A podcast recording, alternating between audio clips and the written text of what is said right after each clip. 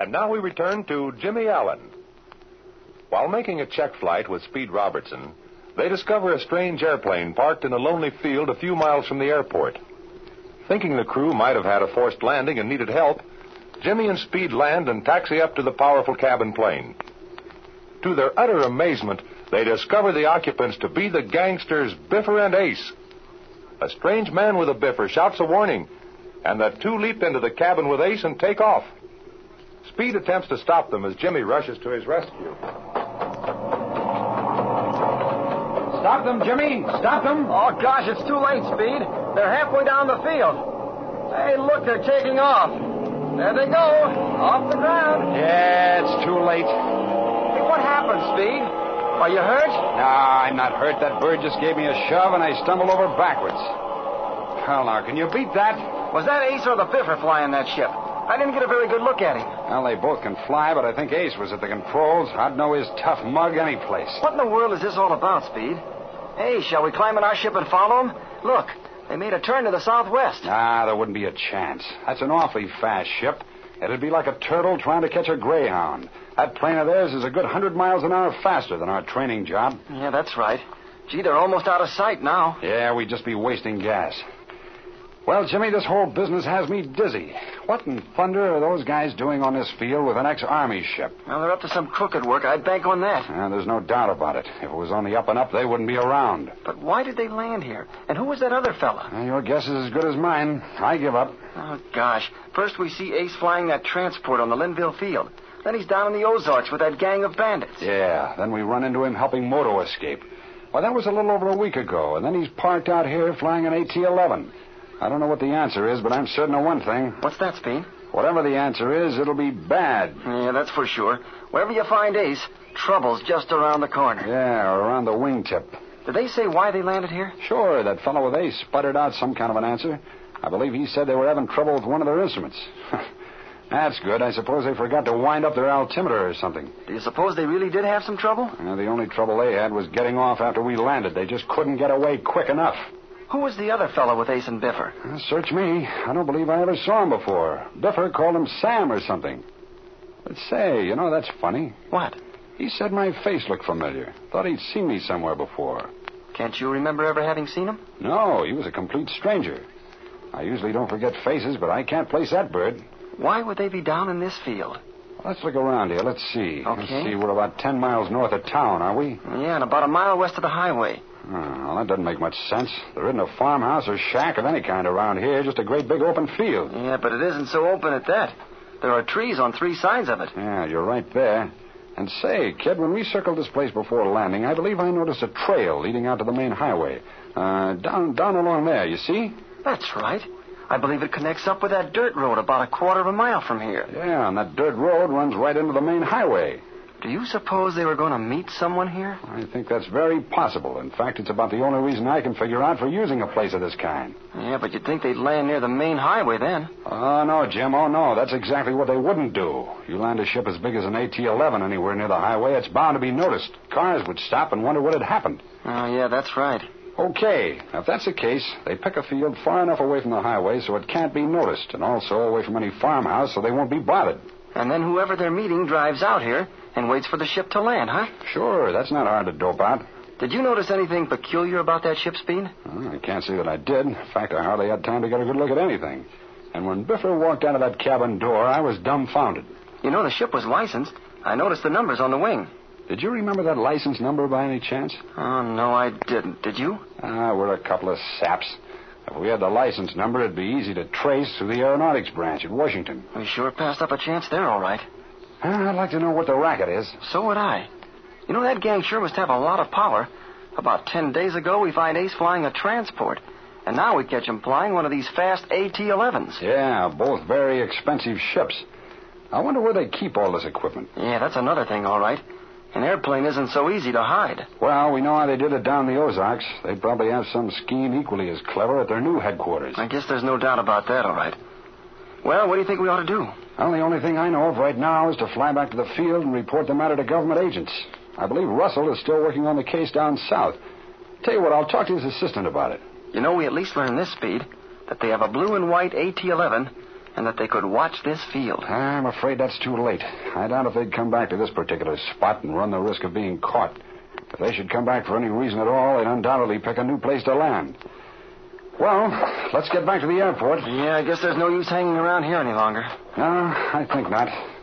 Okay, climb in. Let's be off. Right with you, Speed.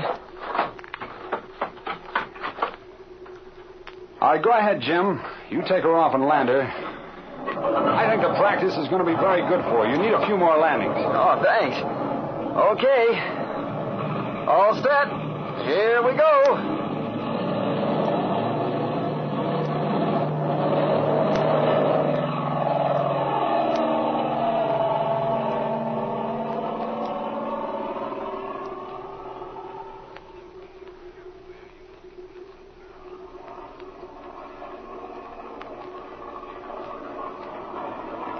Now, you almost undershot, kid.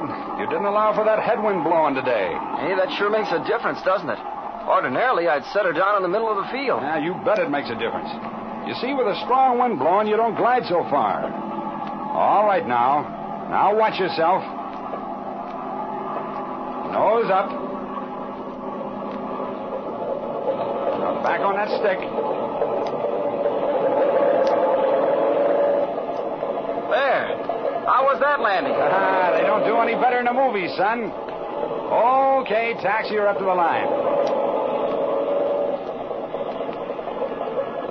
Say, Speed, I was just wondering. Do you think I'm ready to take my CAA pilot's test yet? I think so. You better arrange for that with the department inspectors. And say, in the meantime, practice a little more on your approaches and landings. Okay. Hey, that looks like Dick Croft here on the line. Gee, I want to see him, too. Okay, you have a talk with Dick, and I'll run along and report this business about Ace and Biffer to the government office. Well, hi there, Jimmy. Hello, Mr. Robertson. Hi there, Dick. Now, Jimmy, let's say nothing about this matter today, and I'll let you know if anything new turns up. We'll see you all later.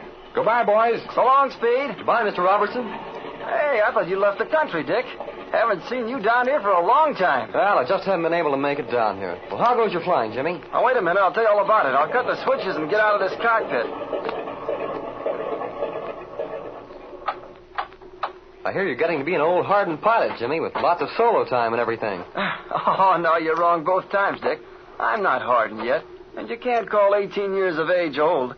But I'm sure having lots of fun, believe you me. Boy, this is the greatest sport in the world, and Speed is sure a swell instructor, too.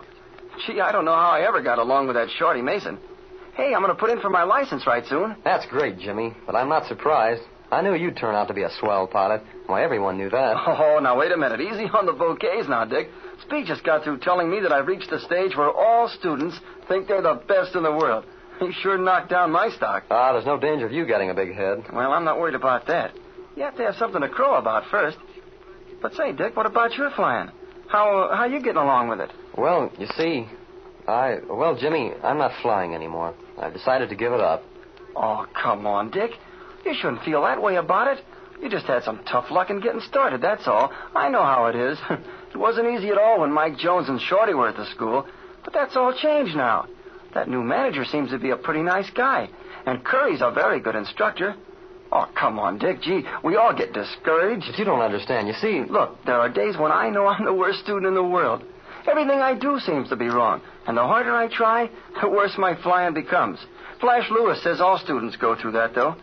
Oh, gee, Dick, think of the good times we can have together when we're both doing solo work. Why, we can do some cross country together, too.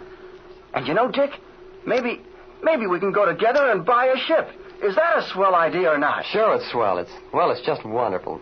But no, Jim, you see, I'm down here at the field now looking around. Well, I'm looking around for a job. Well, that's a good idea. And if you get a job, you can take your air work early in the morning and late in the afternoon. No, I'm not going to take any flying time. Oh, shucks, Dick. Just because some fellas take more duel than others doesn't mean they won't make good pilots. In fact, Speed says that a lot of duel is a mighty good thing. Some of the greatest pilots in the world took a little time to get started. But Jim, I'm not discouraged about my flying. Well, I'd go on with it in a second if I could. But you see, well, I just can't afford it. There's Mother and Barbara to think about. Oh, gee, Dick, I'm sorry. I, well, I, I just didn't realize, I guess. Of course, I didn't think of that part of it. I should have known that you wouldn't be discouraged. I'm pretty dumb, I guess. Well, Oh, well, I- I'm sure sorry. Oh, that's all right. You see, Jimmy, Mother's always had an income from some bonds and things. And then, of course, when Dad was able, he helped a little. And, well, Barbara and I have just never had to think about money. It's always been there, and, well, we've been lucky. But now with Dad being laid up and all, there's practically no income at all, so I'm going to work. Oh, gee, that's all right. I sure know how that is. And say, that's a great idea, Dick, to get a job down here on the field. Hey, maybe you can go on with your flying after all. Work it out some way or another. No, I'll forget about the flying part of it, but I would like to get a job down here. Well, where will you work? Well, that's what I wanted to talk to you about. You used to work down here and know the field pretty well. I thought you might give me some ideas. Oh, sure I can. Now, let's see. There ought to Of course, I haven't had much training. That's the trouble. I'm no mechanic and don't know anything about radio, and after all, you should be a specialist of some kind or other. be... Sure, but all these good mechanics and expert radio men had to start in. Remember that. They sure didn't know much about it at the beginning. Well, that's just the way I figure. And I'm sure crazy about the aviation business. There's a wonderful future to air transportation. I'd like to start at the bottom and learn the business from the ground up. Well, I'd scrub off planes and sweep out the hangars, do anything you want me to do. I don't expect much money at first, but it'll help Mother and Barb out. Oh, we'll work this out some way or another. But, gee, what I'd like to do, Dick, is to see you get a job and keep on with your flying, too. But don't think I wouldn't. I'm afraid that's asking too much. Oh, I don't know, Dick. Mother always told me to hitch my wagon to a star, and you know nothing's impossible. Oh, gee, Jimmy, you sure made me feel better. I was pretty low when I came down here. Oh, say, you have nothing to be sad about. You have a swell mother and a sister, and you're young and healthy. I know, Jim, I shouldn't feel this way, but I did want to keep on with my flying. And, oh, I don't mind, though. If I could only get a job on the field. Say, Dick, I know what we'll do. I have a swell idea. Can Jimmy help Dick Croft out of his difficulties? And will Speed throw any light on the strange appearance of Biffer and the Air Bandit Ace? For the answer, tune in on the next exciting episode of the Air Adventures of Jimmy Allen.